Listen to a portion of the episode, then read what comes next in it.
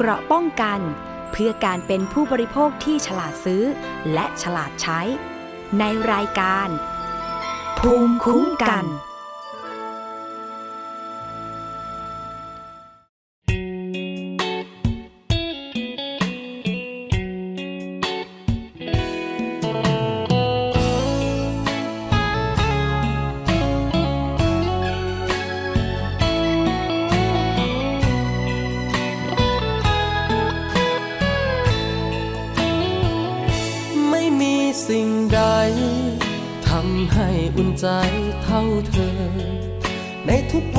ที่ตื่นมาเจอ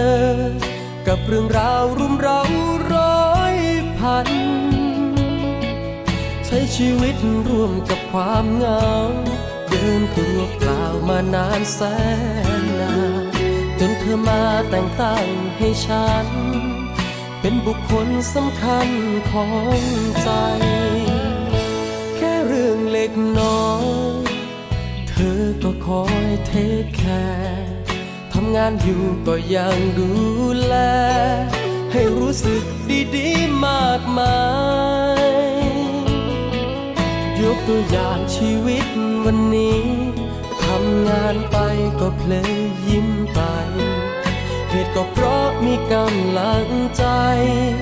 ส่งมาไม่ขาดสายจากเธอเดาไม่ผิด คิดถึงกันอยู่ใช่ไหม ดีจังที่ความห่วงใยถูกส่งมาให้สม่ำเสมอ อยากบอกอีกครั้งว่ารักจัง รักเธอคำนี้ยามที่เราเจอ เธออยากจะฟังข้างหูหรือเปล่า บอกเธอหรือยัง ว่าดีใจที่มีเธอ ตั้งแต่วันแรกที่เจอ จนวันนี้ก็รักเหมือนเก่า อยากกระซิบให้ฟัง ว่ามีเธอแล้วใจลืมเงา ทุกแรงใจที่ใช้ก้าวได้จากคำบันวานของเธอ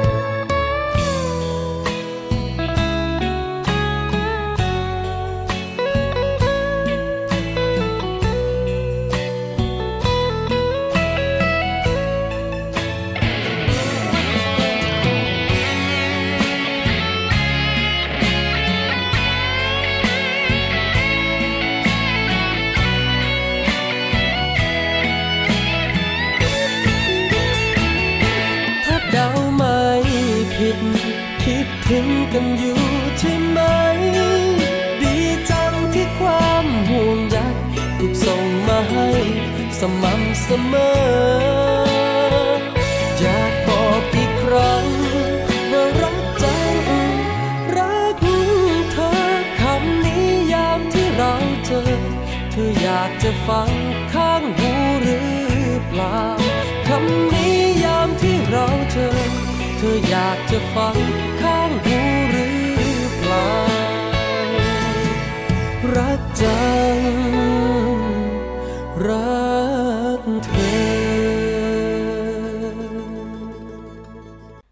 ค่ะคุณผู้ฟังคะกลับมาพบกับรายการภูมิคุ้มกัน รายการเพื่อผู้บริโภคกันแล้วนะคะสำหรับวันนี้ค่ะ พบกับดิฉันสวนีชำเฉลียวนะคะ ฟังและดาวน์โหลดรายการได้ค่ะ ไม่ว่าจะเป็นฟังสดหรือว่าฟังย้อนหลังนะคะ ทาง www.thaipbsradio.com ค่ะ หรือจะฟังผ่านแอปพลิเคชันทางมือถือนะคะ เข้าไปดาวน์โหลดกันได้ทั้ง Play Store ทั้ง App Store ค่ะ พิมพ์คำว่า ไทย PBS Radio นะคะ จากนั้นทำตามขั้นตอนที่ระบบแนะนำค่ะ เราก็จะสามารถติดตามกันไปได้ทุกที่ทุกเวลาเลยนะคะ แฟนเพจเข้ามากดไลค์กันได้เช่นเดิม ทาง www.facebook.com/thaipbsradiofan ค่ะ เราก็สามารถที่จะติดตามกันนะคะ เกี่ยวกับเรื่องของข้อมูลข่าวสารต่างๆ ของทางไทย PBS Radio ค่ะ และขอสวัสดีนะคะ ไปยังสถานีวิทยุที่เชื่อชื่อมโยงสัญญาณกับเรา แล้วก็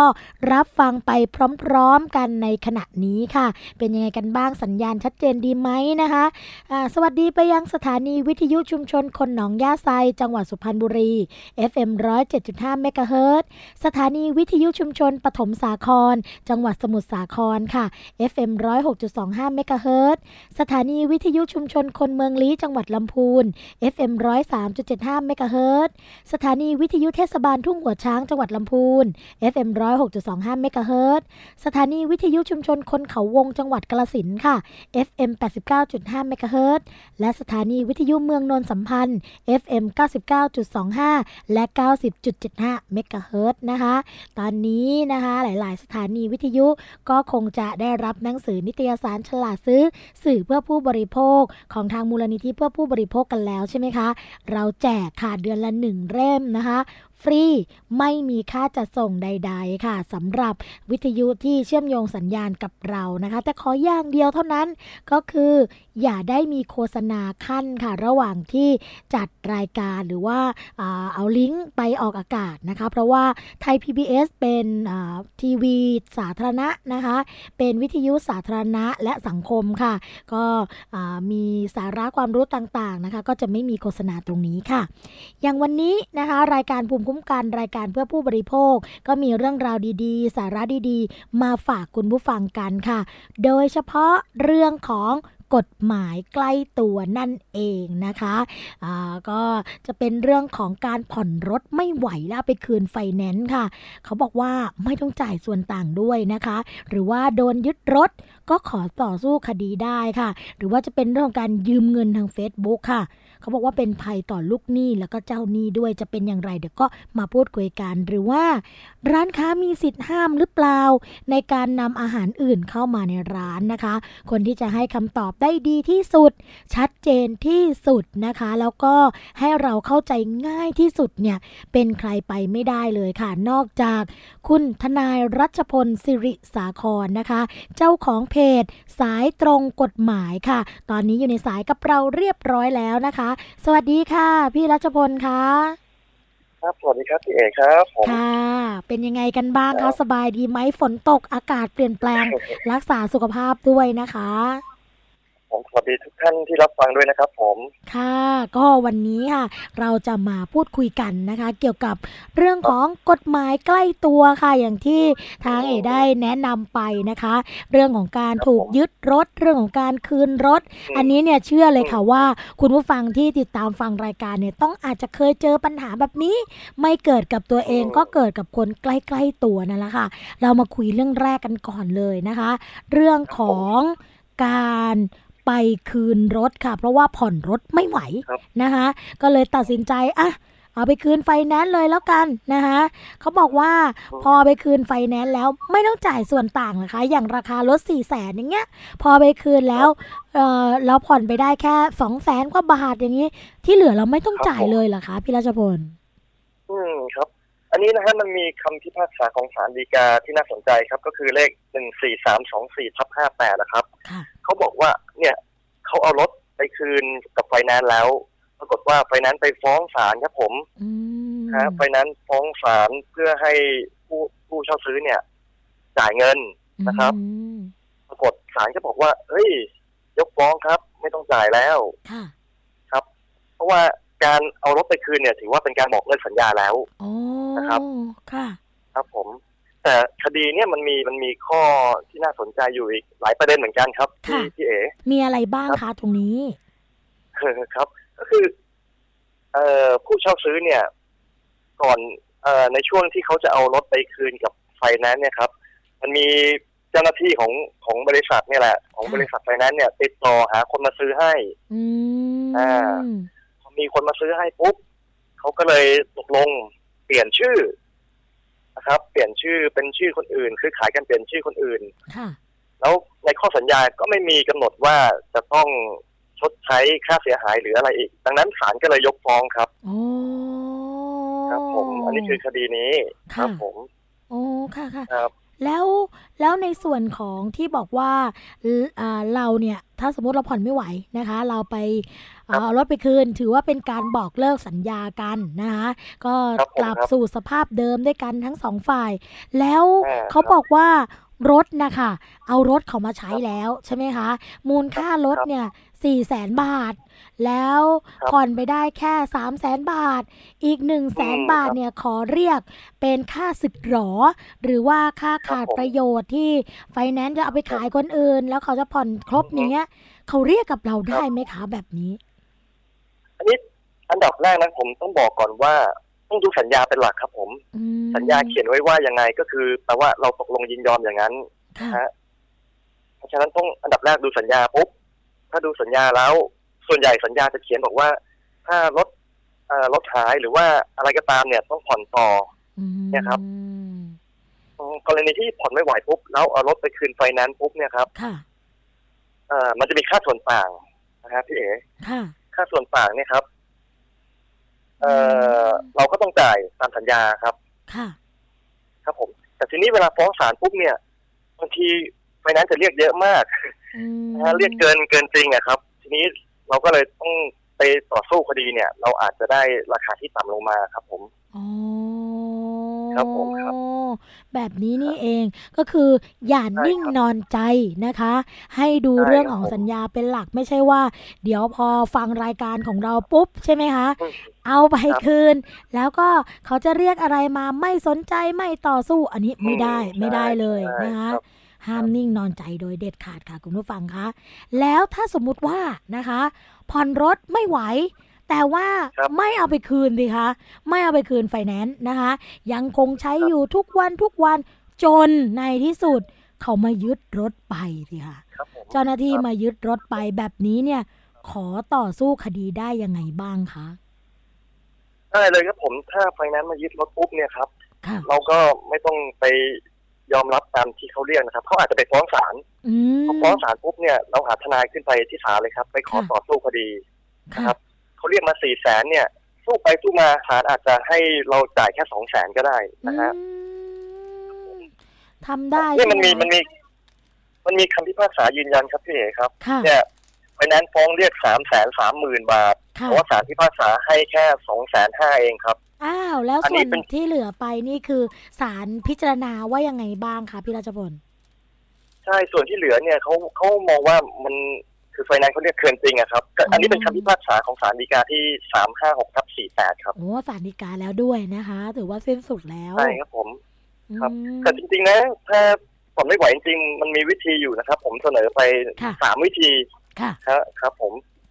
ผมเคยเสนอไปอ่าดูวิธีแรกนะพี่พี่เอครับ ได้ค่ะได้ค่ะ วิธีแรกเนี่ยถ้าเราพอร์ตไม่ไหวปุ๊บเราไปขายดาวต่อคนอื่นเลยครับพี่เออ ไปขายดาวปุ๊บแล้วก็ไปแจ้งไฟแนนซ์ขอเปลี่ยนชื่อค่ะนะครับ แจ้งไฟแนนซ์เปลี่ยนชื่อปุ๊บความรับผิดของเราจะตกไปอยู่ที่คนที่มีชื่อในสัญญาตามตามที่เปลี่ยนชื่อกับไฟแนนซ์แล้วครับผมอ๋อก็คือทำสัญญาเปลี่ยนชื่อกันให้เรียบร้อยนะคะ ครับผมห้าม ห้ามไปทำกันเองโดยเด็ดขาด ห้ามไปทำสัญญากันเองต้องให้ไฟแนนซ์รับรู้ด้วย อันนี้ใช่ทำทำเองไม่ได้ครับพี่เอเพราะว่ารถไม่ใช่ของเราครับ เราเราต้องแจ้งไฟแนนซ์เปลี่ยนชื่อครับผมค่ะ อันนี้คือวิธีที่หนึ่งนั่นก็คือเรื่องของการขายดาวน์อ่าใช่ครับผมใช่ค่ะ วิธีที่หนึ่งผ่านไป วิธีที่สองล่ะคะครับวิธีที่สองครับพี่เอก็คือขายเต็มเลยพี่คราวนี้ขายเต็มเลยค่ะยังไงเอ่ยยังไงค่ะอ่าซื้อมาสี่แสนผ่อนไม่ไหวปุ๊บขายขายคนอื่นสี่แสนแจ้งไฟแนนซ์ด้วยนะครับ ว่าขายเต็มระหว่างที่เราขายเนี่ย เราก็ดำเนินการคุยกับไฟแนนซ์ให้เรียบร้อยว่าเออเราจะขายเต็มนะแล้วเอาเงินมาโปะไฟแนนซ์อ่าครับใช่ไหมพอพอเงินโปะปุ๊บเนี่ยรถก็กลายเป็นของเราแล้ว เราจะทำอะไรก็ได้อ๋ออย่างนี้นี่เองนะคะ เพราะว่าแล้วเราก็เราเราก็โอนรถต่อให้ผู้ซื้ออ๋อแต่ว่าทั้งนี้ทั้งนั้น ต้องให้ไฟแนนซ์รับรู้ด้วย เพราะว่าเราเป็นแค่ผู้ถือครองนะคะ แต่ว่าไฟแนนซ์นี่เป็นเจ้าของกรรมสิทธิ์ใช่ไหมคะ ครับ ครับใช่ครับผม อันนี้อันนี้ได้วิธีที่สองแล้วค่ะ วิธีที่สามค่ะค่ะคะเชิญค่ะ โอเคสองวิธีเนี่ยครับ เราจะไม่ต้องจ่ายค่าส่วนต่างแล้ว เพราะว่าพอรับผิดสัญญาเปลี่ยนปุ๊บเลยใช่ไหมค่ะ ครับ สัญญาเปลี่ยนแล้ววิธีที่สามครับพี่เอครับ ค่ะ วิธีที่สามเนี่ย เออผมไม่ค่อยแนะนำนะ ถ้าทำสัญญากับไฟแนนซ์เนี่ยเพราะว่ามันไม่ค่อยจะได้ผลเท่าไหร่ค่ะครับ แต่ว่าถ้าเราทำสัญญากับเพื่อนฝูงอะไรอย่างเงี้ยเพื่อนเป็นคนผ่อนเออเป็นคนใช้ชื่อแล้วผ่อนโดยชื่อเราอย่างเงี้ยอันเนี้ยอาจจะใช้ได้ครับอืมทำยังไงก็คือทำสัญญาตกลงกับไฟแนนซ์เลยครับ ว่าเราคืนรถและเราไม่ขอรับผิดอะไรอืมครับผมเมื่อตกลงกันปุ๊บสัญญาต้องทำตามสัญญาครับ เมื่อสัญญาระบุว่าเราไม่ต้องรับผิดแล้ว เราก็ไม่ต้องรับผิดอะไรอีกเลยครับอ๋อแต่ว่าวิธีนี้ไฟแนนซ์จะยอมเราไหมคะนั่นน่ะสิพี่อันเนี้ยอันเนี้ยมันผมเลยไม่ค่อยแนะนำเพราะว่าไฟแนนซ์ไม่ค่อยยินยอมเพราะว่าแต่ถ้าเกิดเป็นสแต่อมันงจะวิธีแรกเนี่ย คือไฟใช่แนนซ์ได้ใช่ประโยชน์ใช่ไหมคะ ได้ครับประโยชใช่น์ครับจากผมการที่เปลี่ยนสัญญา ก็คือยังไงก็ใช่มีครับคนรับผิดชอบเออเรื่องของตัวครับรถนี่อยู่ดี แต่วิธีที่สามครับนี่ดูเหมือนว่าครับเขาจะเสียเปรียบเหมือนกันนะคะ ก็อย่างนี้ครับพี่วิธีที่สามเนี่ยไฟแนนซ์เขาอาจจะเรียกมาเลยว่าเอ้ยคุณต้องจ่ายค่าเสียหายอีกแสนหนึ่งนะสมมุตินะครับ อ่าเราก็โอเค เรายอมจ่ายแสนหนึ่งแล้วก็ทำสัญญาจบกันอ๋อก็สามารถทำได้ครับ เออ แบบนี้ก็ทำได้ได้ครับนะผคะมเพราะว่าไม่ได้อยากครับมีผมภาระผ่อนต่อไปแล้ว เพราะว่าอ่าถ้าเกิดผ่อนต่อไปได้ครับอาจจะเสียมากกว่านี้นะคะ แล้วก็ผ่อนไม่ไหวอืใช่ครับผมอ่าอันนี้อืมเป็นครับสามวิธีนะคะที่สามารถครับผมแนะนำผู้บริโภคให้แก้ไขปัญหาครับในลักษณะที่ว่า ผ่อนไม่ไหวนะคะ แล้วก็รถครับถูกยึดไป ก็สามารถที่จะมาใช่ครับดำเนินการเกี่ยวกับเรื่องนี้ ขายดาวน์อันแรกขายดาวน์ก่อนเลยนะคะ ขายดาวน์แล้วก็ได้ครับเปลี่ยนชื่ออ่าจากครับชื่อเราไปเป็นชื่อคนซื้อ โดยไฟแนนซ์เป็นคนดำเนินการทำสัญญาให้นะคะ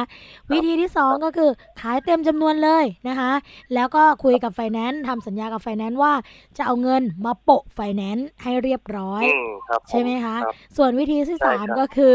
อันนี้ก็คือเหมือนกับว่าตกลงกับไฟแนนซ์ว่าจะขอปิดนั่นแหละนะคะแล้วก็ไม่อ่ามีครับภาระผูกพันกันอีก แต่ว่ามาดูกันว่ายอดที่ปิดควรจะเป็นเท่าไหร่อย่างไร ก็จะเป็นการอืมเจรจาใช่ครับกันผมนะ โอ้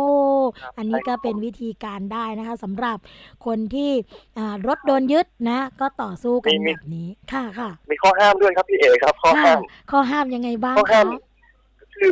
ปัญหาเรื่องเนี้ยมันเกิดกันบ่อยคือ ไปไปขายดาวกันเอง แล้วไม่แจ้งไฟแนนซ์หรือว่าไปขายเต็มกันเอง ไม่แจ้งไฟแนนซ์อันเนี้ยครับคือปัญหาที่เกิดขึ้นโอ้ค่ะขึ้นหน้าทีนะพอขายดาวกันเองปุ๊บอีกคนนึงไม่ผ่อนอ้าวไอ้คนขายก็ซวยสิครับอืมอ่าไฟแนนซ์ก็มาตามจากคนขายคนขายเดิมนะค่ะครับงั้นอันนี้แหละคือข้อห้าม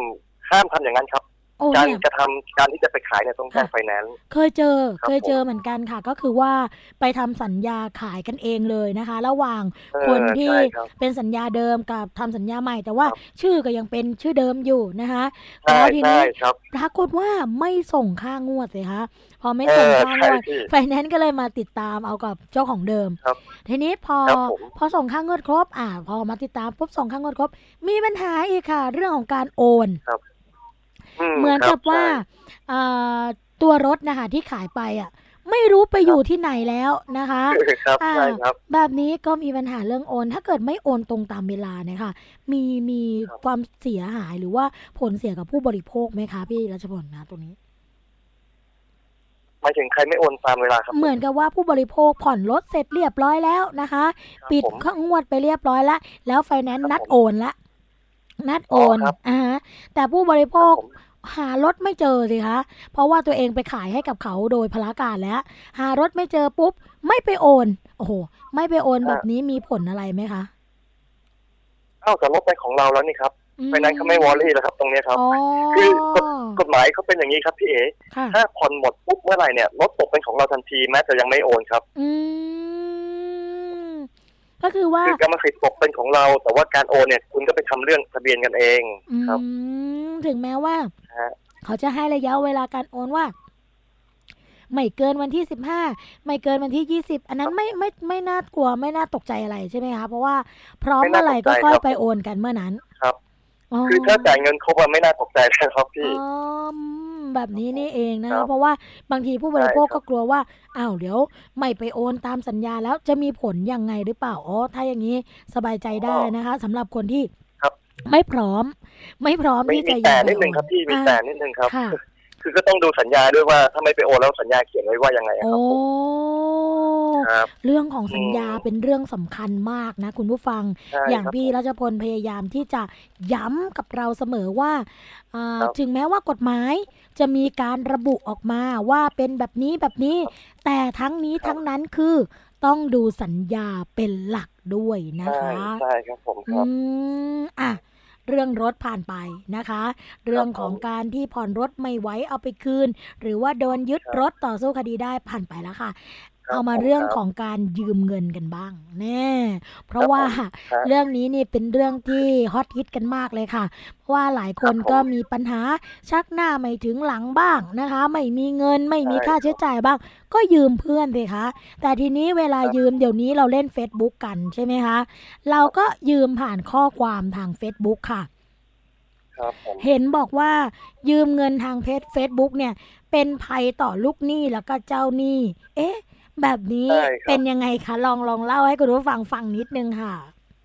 คือการยืมเงินทาง Facebook เนะครับ ต้องระวังมากเลยครับพี่ครับอืมว่าอ่าดูมาดูเคสคนกู้ก่อน ได้ค่ะ คนกู้เนี่ย อยากได้เงิน อยากได้เงินมากครับ ก็เลยไปขอกู้อีอีกคนหลอกครับพี่ อีกคนหลอกก็จะบอกว่า อ้าวจะมากู้เหรอค่ะงั้นจ่ายค่าธรรมเนียมมาก่อนนะสามพันอืมอ่าไอ้ผู้กู้ก็จ่ายไปปุ๊บค่ะไอ้คนให้ยืมก็บอกว่า เอ้ยมันมีค่านู่นค่านี่อีกโอนมาอีกสามพันอะไรเงี้ยหลอกให้โอนเรื่อยๆครับโอ้พอโอนโอนปุ๊บพอผู้กู้ไหวตัวทัน มันก็ปิดเพปิดเฟซหนีไปเลยครับโอ้เหมือนกับว่าครับหลอกอันนี้เป็นแบบประเภทว่า หลอกให้ยืมเงินใช่ไหมคะ เหมือนใช่กับใช่ว่าครับผม อ่าโอนมาก่อนเป็นค่าดำเนินการ3,000บาทอ่าอ่าอ่าเป็นค่าครับเอกสารนะอีก3,000บาทอ่าครับพอฝั่งใช่นี้ครับรู้สึกว่าใช่เอ๊ะทำไมเลยจะโอนกันเยอะจังปาเข้าไป6,000แล้วเนี่ยอืมจะยืมเงินแค่หใช่มื่นครับห้าอย่างนี้ เอ๊ะจะไม่คุ้มแล้วใช่ครับนะพอ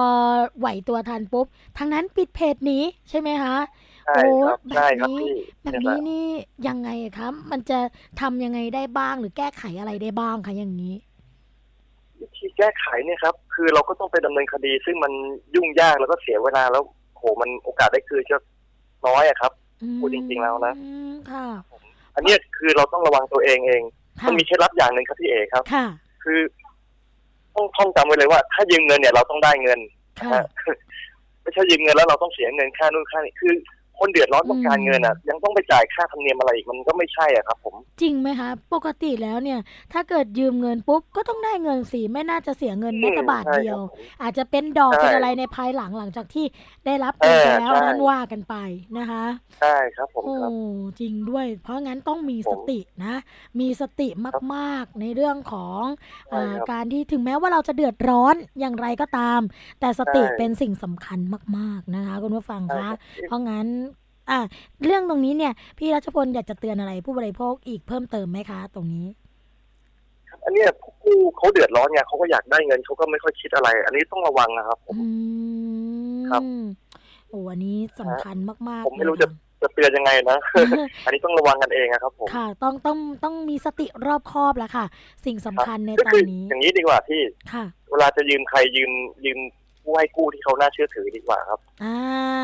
ใช่ไหมครัคะบใช่ในเรื่องใช่ขครัอบงผม การให้กู้ยืม ดอกเบี้ยต่างใช่ๆก็ต้องเป็นธรรมสำหรับตัวผู้บริโภค เพราะว่าเขามีกฎหมายเรื่องการเอ่อควบคุมดอกเบี้ยด้วยใช่ไหมคะ ในการให้กู้ยืมเงินตรงนี้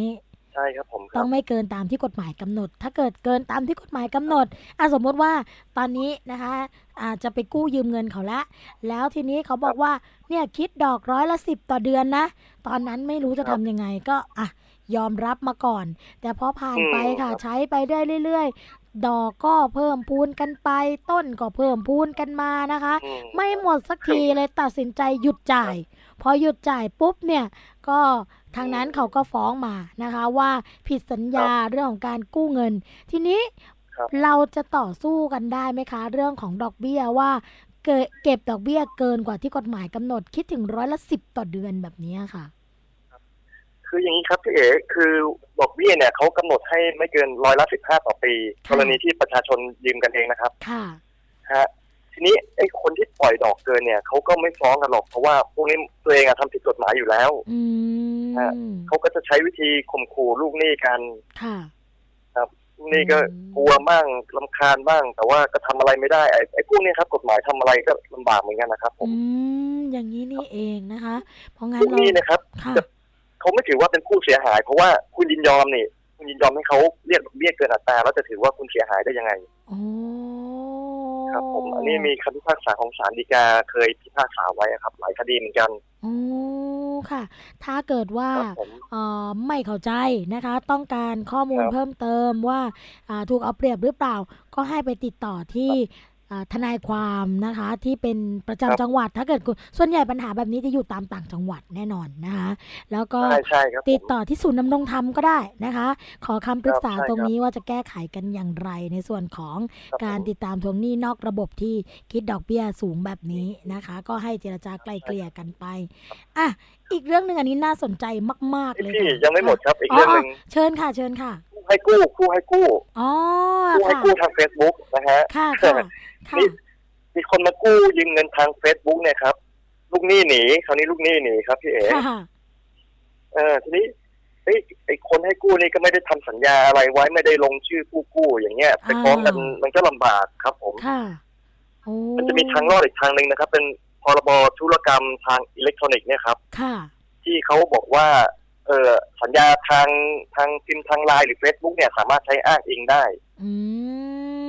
ล่าสุดเห็นว่ามีคดีชนะกันแล้ว แต่ว่าผมก็ยังไม่เห็นรายละเอียดนะครับผมโอ้โอ้ครับแบบนี้อย่างนี้ได้ไหมคะ อันนี้แนะนำครับคุณผู้ฟังนะ ที่ติดตามฟังรายการภูมิคุ้มกันสมมุติว่าให้เขายืมเงินไปนะคะ ให้เขายืมเงินไป 5,000 บาทนะ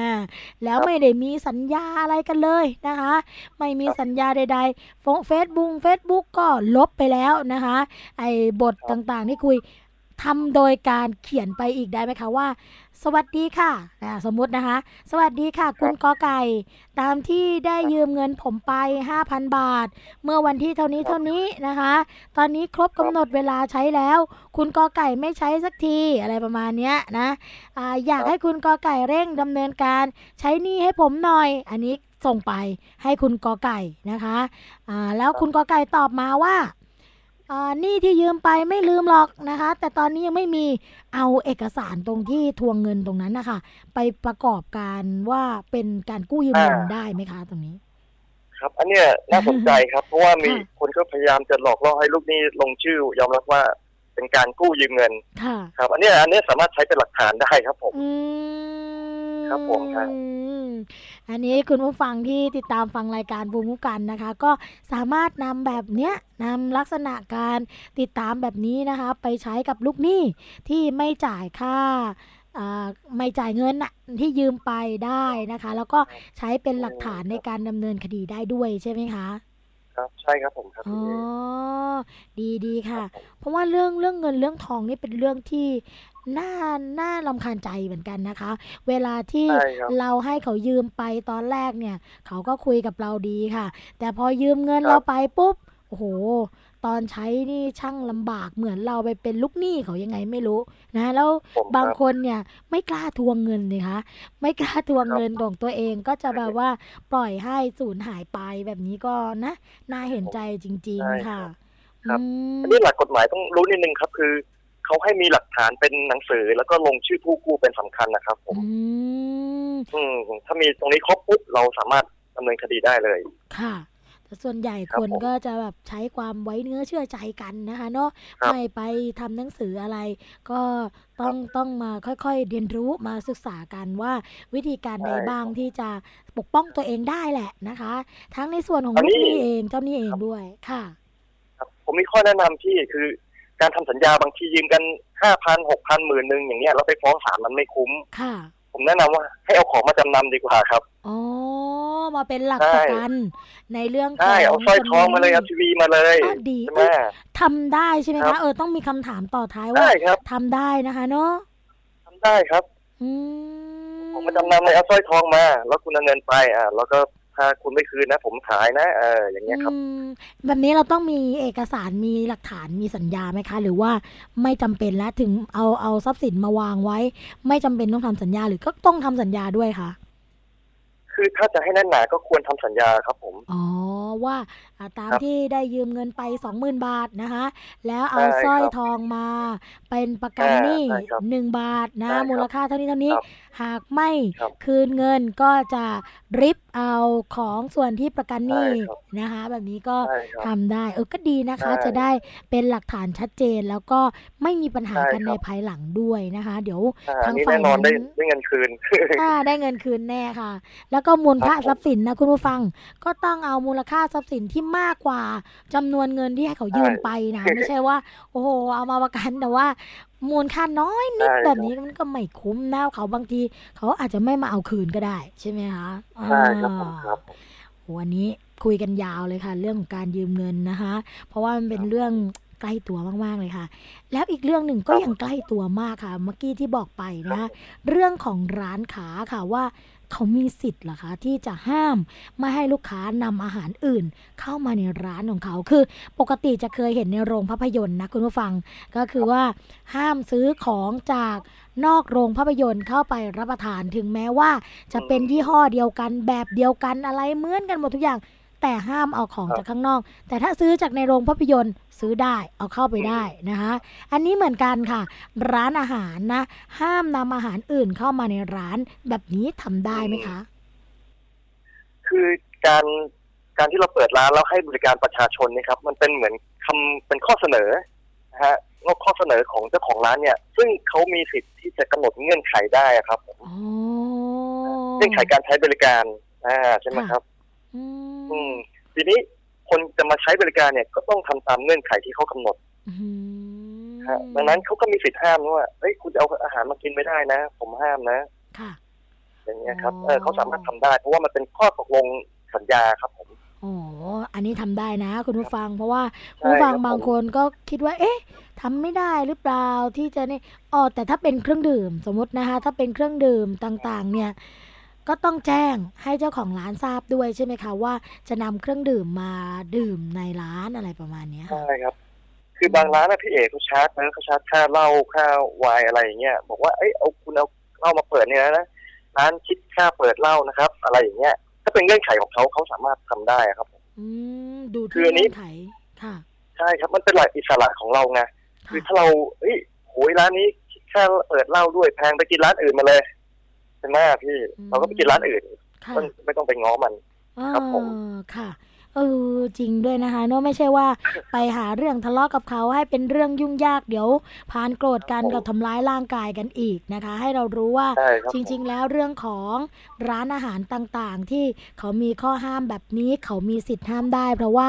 มันเป็นร้านของเขาอะพูดกันง่าย ๆ เงื่อนไขข้อตกลงต่างๆ ก็ขึ้นอยู่กับเขากำหนดหรือว่าเขาตั้ง ไม่ใช่ว่าเป็น ที่สาธารณะที่จะให้ใครก็ได้ไปรับประทานใช่ไหมคะโมแบบนี้นี่เองค่ะ โอ้วันนี้เราพูดคุยกันเรื่องใกล้ ๆ ตัวทั้งนั้นเลยนะคะ ไม่ว่าจะเป็นเรื่องการผ่อนรถไม่ไหวโดนยึดรถแล้วต่อสู้คดีได้ การยืมเงินทาง Facebook นะคะ การหยิบยืมเงินระหว่างกันละกัน แล้วก็เรื่องของร้านอาหารที่ติดป้ายว่าห้ามนำอาหารอื่นเข้ามา ยังมีเรื่องอื่นไหมคะ ที่ทางพี่รัชพลรู้สึกว่าผู้บริโภคเนี่ยควรจะระมัดระวัง แล้วก็รู้สึกเป็นห่วงในในยุคนี้สมัยนี้หรือว่าเป็นประเด็น hot ที่อยากจะฝากคุณผู้ฟังไว้อะค่ะก็มีมีเรื่องหนึ่งเวลาร้านอาหารเนี่ยครับเขาจะชาร์จอะไรนะค่าวเซอร์วิสชาร์จใช่ไหมคะ service ใช่ service charge ที่เคยเป็นประเด็น อันนี้ครับก็เคสเดียวกันครับ ก็คือเป็นเงื่อนไขของร้านเขานะฮะ คือถ้าเราเข้าร้านเขาปุ๊บเขาเขียนไว้เนี่ย เราก็ต้องก็ต้องทำตามเงื่อนไขเขาอะครับ ค่ะ เพราะว่าเขาได้แสดงออกมาแล้วเป็นลายลักษณ์อักษรนะคะ แล้วก็ได้บอกเราแล้วเตือนเราแล้ว เพราะฉะนั้นเนี่ยเรายังจะรับประทานหรือว่ายังจะใช้บริการที่นี่ แสดงว่าเรายอมรับตรงนั้นนะคะ อันนี้ก็ฝากกันไว้ค่ะ โอ้วันนี้รายการภูมิคุ้มกันรายการเพื่อผู้บริโภคนะคะ ได้ข้อมูลได้ความรู้จากพี่ทนายรัชพลมาก ๆเลยค่ะ แล้วก็เวลาเชิญพี่รัชพลมาเนี่ยต้องบอกว่าคุณผู้ฟังเนี่ยนะคะ มีส่งข้อความมาค่ะหลังจากที่ฟังรายการของเราไปนะคะ บอกว่าดีมากๆเลย อยากจะให้เชิญมาแบบนี้มาเล่าให้ฟังมาอธิบายให้ฟัง แล้วก็เข้าไปติดตามด้วยนะคะ ในเพจของพี่รัชพลก็คือเพจสายตรงกฎหมาย ก็จะมีข้อมูลค่ะยังเพื่อนๆน้องเอหลายคนเนี่ยเข้าไปกดไลค์กดถูกใจในเพจกันแล้วนะคะ แล้วก็บอกว่าได้ข้อมูลความรู้มาก ๆ เลย ก็เริ่มต้นจากการฟังรายการภูมิคุ้มกันเนี่ยค่ะ แล้วก็เข้าไปนะคะ แล้วก็ต้องฝากขอบคุณนะคะ ทางพี่รัชพลมาก ๆ ที่ให้ข้อมูลที่เป็นประโยชน์กันอยู่อย่างสม่ำเสมอค่ะ วันนี้นะคะต้องขอกราบขอบพระคุณค่ะ พี่รัชพลสิริสาครนะคะ เจ้าของเพจสายตรงกฎหมายค่ะ ที่มาให้ข้อมูลกับคุณฟังในรายการภูมิคุ้มกัน ขอบคุณมาก ๆ เลยนะคะ ครับขอบคุณพี่เอครับ ขอบคุณทุกท่านที่รับฟังครับผม ค่ะ ขอบคุณมาก ๆ ค่ะ สวัสดีค่ะ ครับสวัสดีครับผม เรื่องราวดีๆ แบบนี้นะคะกับแขกรับเชิญที่มาให้ข้อมูลดีๆ แบบนี้เนี่ยเราก็ยังคงเนี่ยนำเสนอกันอย่างต่อเนื่องอีกค่ะสำหรับวันนี้นะคะช่วงแรกของรายการภูมิคุ้มกันค่ะ เดี๋ยวเราพักกันไว้ สักครู่หนึ่งเดี๋ยวเรากลับมา พบกับช่วงที่ 2 ของรายการ พร้อมกับเรื่องราวดีๆ ที่โซนีนำมาฝากเช่นเคยพักกันสักครู่นะคะ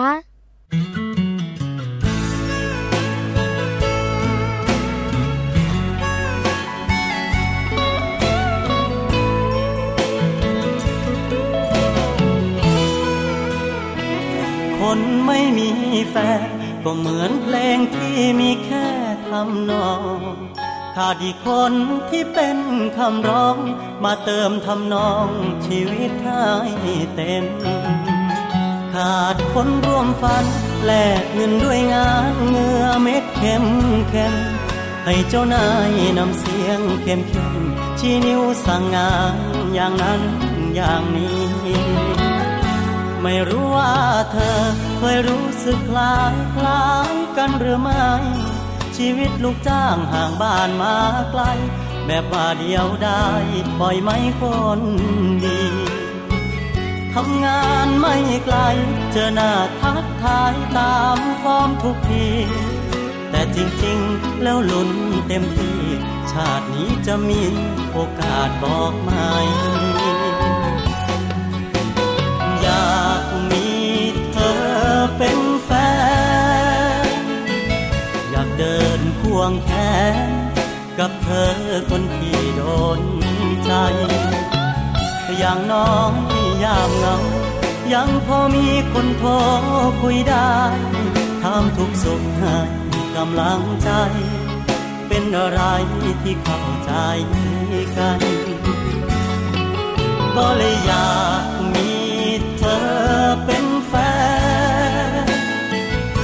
ได้ควงแขน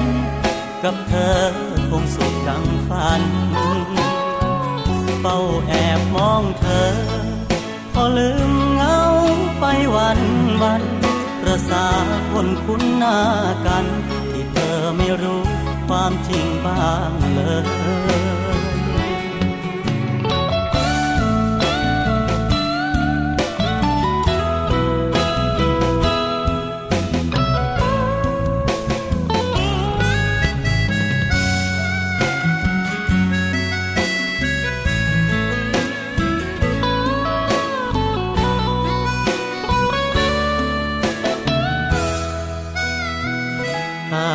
เข้าใจ ชีวิตเดียวได้ของคนไกลบ้าน แค่หันมาสบตากัน สักครั้งต่อวันแทนการเฉยเมื่อหรือเธอจะให้โอกาสเลขหมายสร้างความคุ้นเคยโทรมาฟังคอยคำเฉยเฉยที่ใช่เฉลยทุกอย่างในใจอยากมี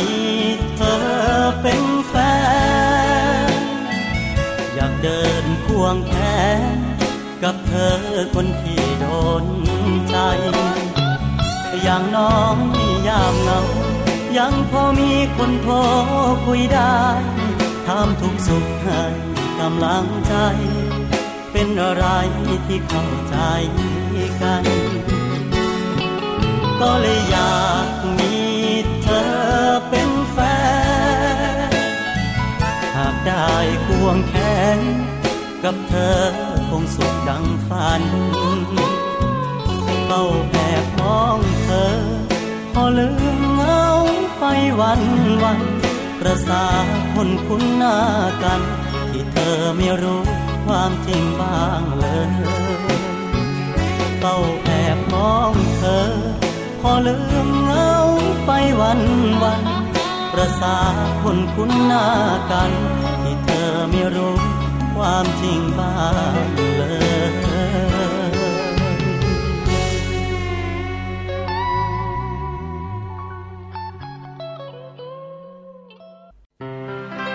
เกราะป้องกันเพื่อการเป็นผู้บริโภคที่ฉลาดซื้อ และฉลาดใช้ ในรายการ ภูมิคุ้มกัน กลับมาพบกับช่วงที่ 2 ของรายการภูมิคุ้มกัน รายการเพื่อผู้บริโภคนะคะ คุณผู้ฟังคะสำหรับช่วงที่ 2 ของรายการค่ะสวัสดีก็มีเรื่องราวเกี่ยวกับสถานการณ์นะคะ ผลกระทบ จากสารกำจัดศัตรูพืชนะคะ ต่อนักเรียนแล้วก็ชุมชนในพื้นที่เสี่ยงค่ะ ซึ่งข้อมูลนี้นะคะเป็นข้อมูลของมูลนิธิการศึกษาไทยค่ะ โดยคุณสุภลักษณ์นิน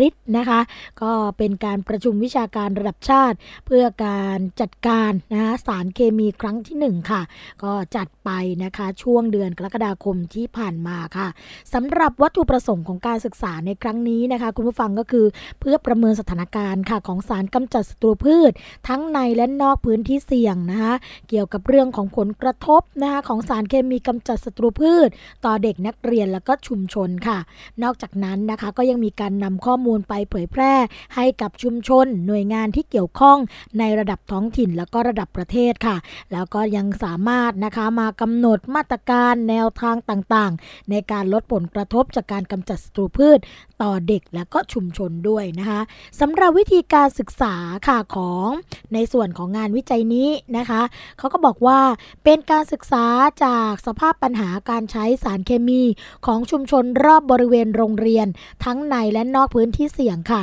โดยมี 5 ประเด็นอยู่ด้วยกันนะคะ ประเด็นที่ 1 ก็คือ ชนิดประเภท และกลุ่มของสารเคมีที่ใช้ในพื้นที่ค่ะ อันที่ 2 ก็คือปริมาณสารเคมีที่ใช้ตลอดปีนะคะแล้วก็พฤติกรรมการผสมสารเคมี และการฉีดพ่นสารเคมีของเกษตรกรนะนอกจากนั้นก็ยังมีเรื่องของการจัดเก็บ และทิ้งภาชนะบรรจุสารเคมีทางการเกษตรค่ะ อาการต่างๆที่เกิดขึ้นกับเกษตรกร เนื่องจากการรับพิษสารเคมีหลังจากมีการใช้สารเคมีไปแล้วนะคะ นอกจากนั้นก็ยังมีการประเมินผลกระทบสุขภาพ ในการเก็บรวบรวมข้อมูล การตรวจวิเคราะห์ ระดับ เกี่ยวกับสารเคมีในเลือดนะคะ ของครูแล้วก็นักเรียนด้วย นอกจากนี้ยังมีการทดสอบผักและผลไม้ที่นำมาประกอบอาหารกลางวันนะคะในการทดสอบ test kit สำหรับกลุ่มสารเคมีต่างๆ เพื่อดูระดับความปลอดภัย แล้วก็แหล่งที่มาของวัตถุดิบนะคะสำหรับการพัฒนาจัดทำข้อเสนอแนะ ทางนโยบายทางด้านสาธารณะ เกี่ยวกับเรื่องของผลกระทบจากสุขภาพของหน่วยงานต่างๆนะคะ แล้วก็แจ้งไปยังชุมชนด้วยอันนี้ก็คือเป็นวิธีการในการศึกษาค่ะสำหรับกลุ่มตัวอย่างที่ทำการศึกษานะคะ คุณผู้ฟังคะเขาก็ไปศึกษาที่กลุ่มนักเรียนแล้วก็ครูในโรงเรียนจังหวัดเชียงใหม่ค่ะ นอกจากนี้นะคะก็ยังเป็นนักเรียนและครูในจังหวัดฉะเชิงเซาจังหวัด แล้วก็ยังมีเกษตรกรค่ะ ในจังหวัดเชียงใหม่แล้วก็ฉะเชิงเซานั่นเองนะคะสำหรับพื้นที่ในการศึกษาก็เป็น 2 พื้นที่อย่างที่เรียนให้ทราบไปแล้ว นั่นก็คือจังหวัดเชียงใหม่กับพื้นที่จังหวัดฉะเชิงเซานะคะอย่างจังหวัดเชียงใหม่เนี่ยเขาก็ไปดูที่อำเภอสันป่าตองอำเภอหางดงอำเภอสารพีอำเภอแม่หว่างนะคะส่วนจังหวัดฉะเชิงเซาก็ดูที่อำเภอเมืองกับ อำเภอบางน้ำเปรี้ยวนะคะสำหรับนักเรียนและครูในโรงเรียนฉะเชิงเซาเนี่ยนะจังหวัดฉะเชิงเซาเนี่ยศึกษาถึง 1,426 คนค่ะ ของเชียงใหม่ 754 คนนะคะแต่ว่าเป็นเกษตรกรด้วยนะคะเกษตรกรในจังหวัดเชียงใหม่เนี่ยศึกษาอยู่ 40 คน แล้วก็ฉะเชิงเซา43 คนค่ะ ทีนี้เรามาดูเรื่องของผลการศึกษาแล้วก็การสรุปผลในครั้งนี้นะนะคะคุณผู้ฟังคะสำหรับผล ข้อมูลในครั้งนี้เนี่ยก็ปรากฏว่า มีนะคะชนิดของพืชผักผลไม้ค่ะ ที่ทำการทดสอบ แล้วพบนะคะสารเคมีตกค้างทุกโรงเรียนที่ทดสอบอยู่ในระดับที่ไม่ปลอดภัยเลย นั่นก็คือ ถั่วฝักยาว ต้นหอม หอมใหญ่ หอมแดง หัวไชเท้ามะเขือเทศ ผักชี พริกสดครื่นช่าย แครอท มะเขือยาว แล้วก็พริกขี้หนูนะคะ อันนี้เป็นสิ่งที่ทดสอบแล้วเนี่ยมีสารเคมีตกค้างทุกโรงเรียนเลยนะคะ แล้วก็ที่สำคัญคืออยู่ในระดับที่ไม่ปลอดภัยด้วยค่ะ แหล่งที่มาของวัตถุดิบนะเขาบอกว่าวัตถุดิบที่นำมาทดสอบร้อยละ 80เนี่ยซื้อมาจากตลาดทั่วไปค่ะ ร้อยละ 20 ซื้อจากตลาดอาหารปลอดภัย แล้วก็ที่โรงเรียนปลูกเองนะโดยวัตถุดิบที่ตรวจพบเนี่ยไม่ปลอดภัยส่วนใหญ่แล้วมาจากตลาดทั่วไปค่ะนี่ก็เห็นแล้วนะคะว่าถ้าเป็นพืชผักที่ปลูกเองก็จะมีความปลอดภัยมากกว่าค่ะ สำหรับนะคะข้อเสนอแนะค่ะ ทางนโยบายนะคะด้านสาธารณะแล้วก็ผลกระทบสำหรับสุขภาพในพื้นที่เนี่ยเขาก็มีข้อสรุปจากการประชุมค่ะว่าต้องให้ความสำคัญกับปัญหา เรื่องของผลกระทบจากการใช้สารเคมี โดยมีการกำหนดมาตรการแล้วก็แนวทางป้องกันนะคะ เช่นกำหนดระยะเวลาการฉีดพ่นสารเคมีในพื้นที่ใกล้โรงเรียน ไม่ให้ตรงกับช่วงที่มีการเรียนการสอนค่ะ แล้วก็ใช้สารเคมีนะคะกำจัดวัชพืชในพื้นที่บริเวณข้างถนนแล้วก็คลองน้ำหาแหล่งนะคะที่เป็นแหล่งทิ้งภาชนะที่บรรจุสารเคมีที่ใช้แล้ว ในพื้นที่ที่ปลอดภัยแล้วก็นำไปกำจัดที่อื่นค่ะ ให้ความรู้กับเกษตรกรในการปลูกแบบไม่ใช้สารเคมี อันนี้ก็เป็นข้อเสนอสำหรับหน่วยงานภาครัฐแล้วก็เอกชนนะคะสำหรับการจัดการภายในโรงเรียนค่ะก็ควรเลือกแหล่งวัตถุดิบทางอาหารนะคะ จากแหล่งที่เชื่อถือได้ปลอดภัย เช่น ตลาดสีเขียว ตลาดอาหารปลอดภัยค่ะ แล้วก็ส่งเสริมนะคะให้นักเรียนแล้วก็ผู้ปกครอง ปลูกผักและขายในโครงการอาหารกลางวันค่ะ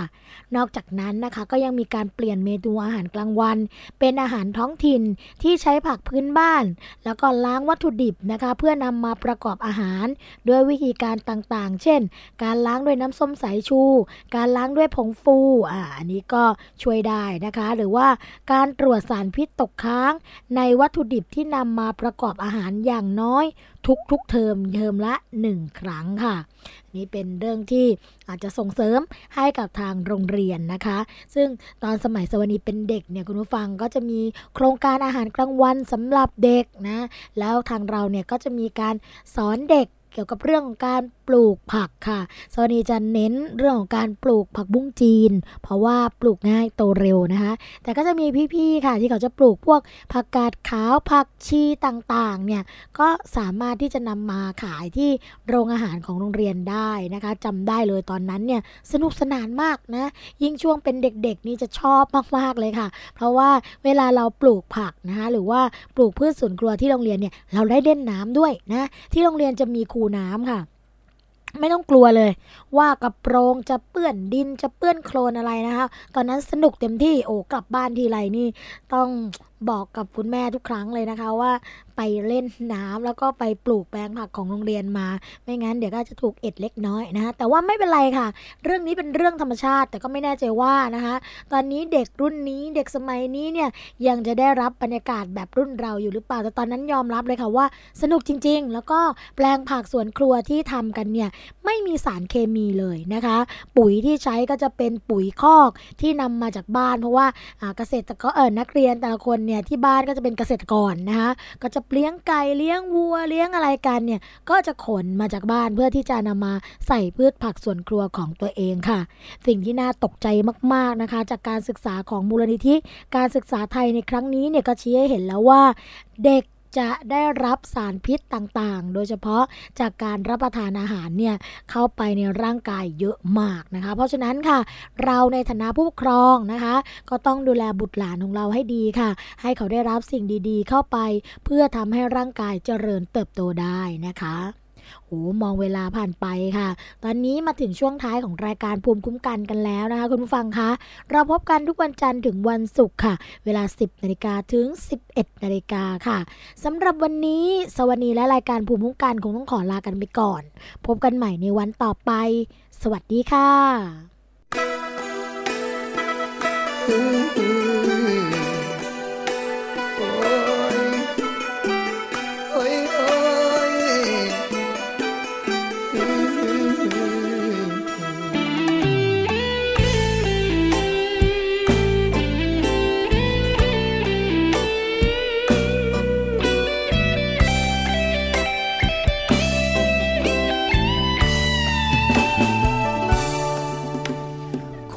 เป็นอีกวันที่หนัก ผลักออกจากใจบ่พ้นงานหดเงินหายรายได้หมดบ่มีเหตุผลอื่นพอให้ยิ้มได้ ทุกอย่างปูทางสู่ความท้อเหมือนปัญหายืนรออยู่รอบกาย สร้างความเข้มแข็งตามลำพังบ่ไหวอยากนำเข้าแรงใจจากเธอ ว่างจักหน่อยบ่นาช่วยโทรหาแน่เด้อเบาที่เคยแลกเบอร์อยากให้เธอเบิ่งแยงหูว่าบุญบอกพอแต่ยังท้อยังแหงรวบรวมความเข้มแข็งโทรขอแรงเบิ่งใจโปรดรับไว้ในความคิดทอดเคลียอ้อมกอดฮักเติมอุ่นไอยามเหนื่อยจัง อยากฟังเสียงใจ เธอคือความหมายของใจอูบอได้โปรดรับไว้ในความคิดทอดเลียอ้อมกอดฮักเติมอุ่นไอยามเหนื่อยจังอยากฟังเสียงใจ เธอคือความหมายของใจหูบอ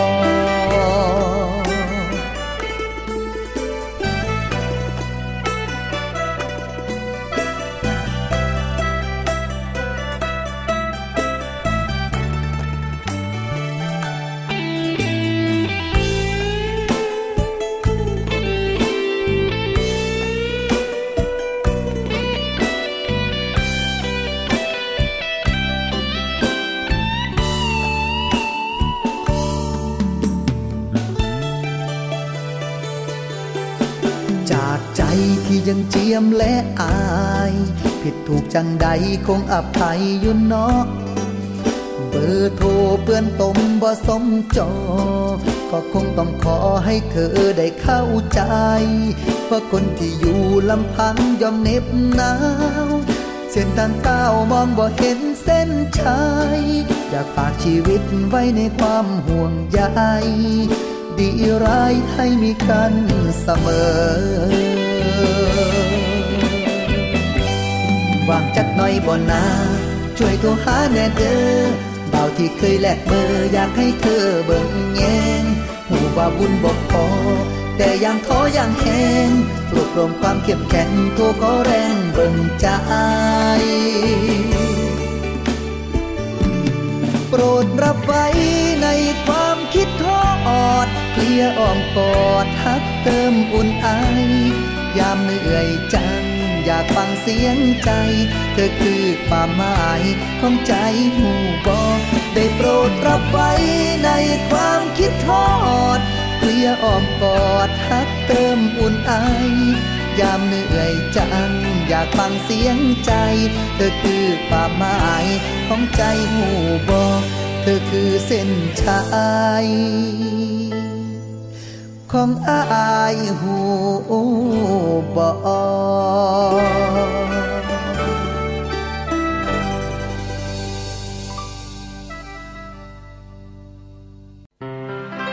เกราะป้องกันเพื่อการเป็นผู้บริโภคที่ฉลาดซื้อ และฉลาดใช้ ในรายการ ภูมิคุ้มกัน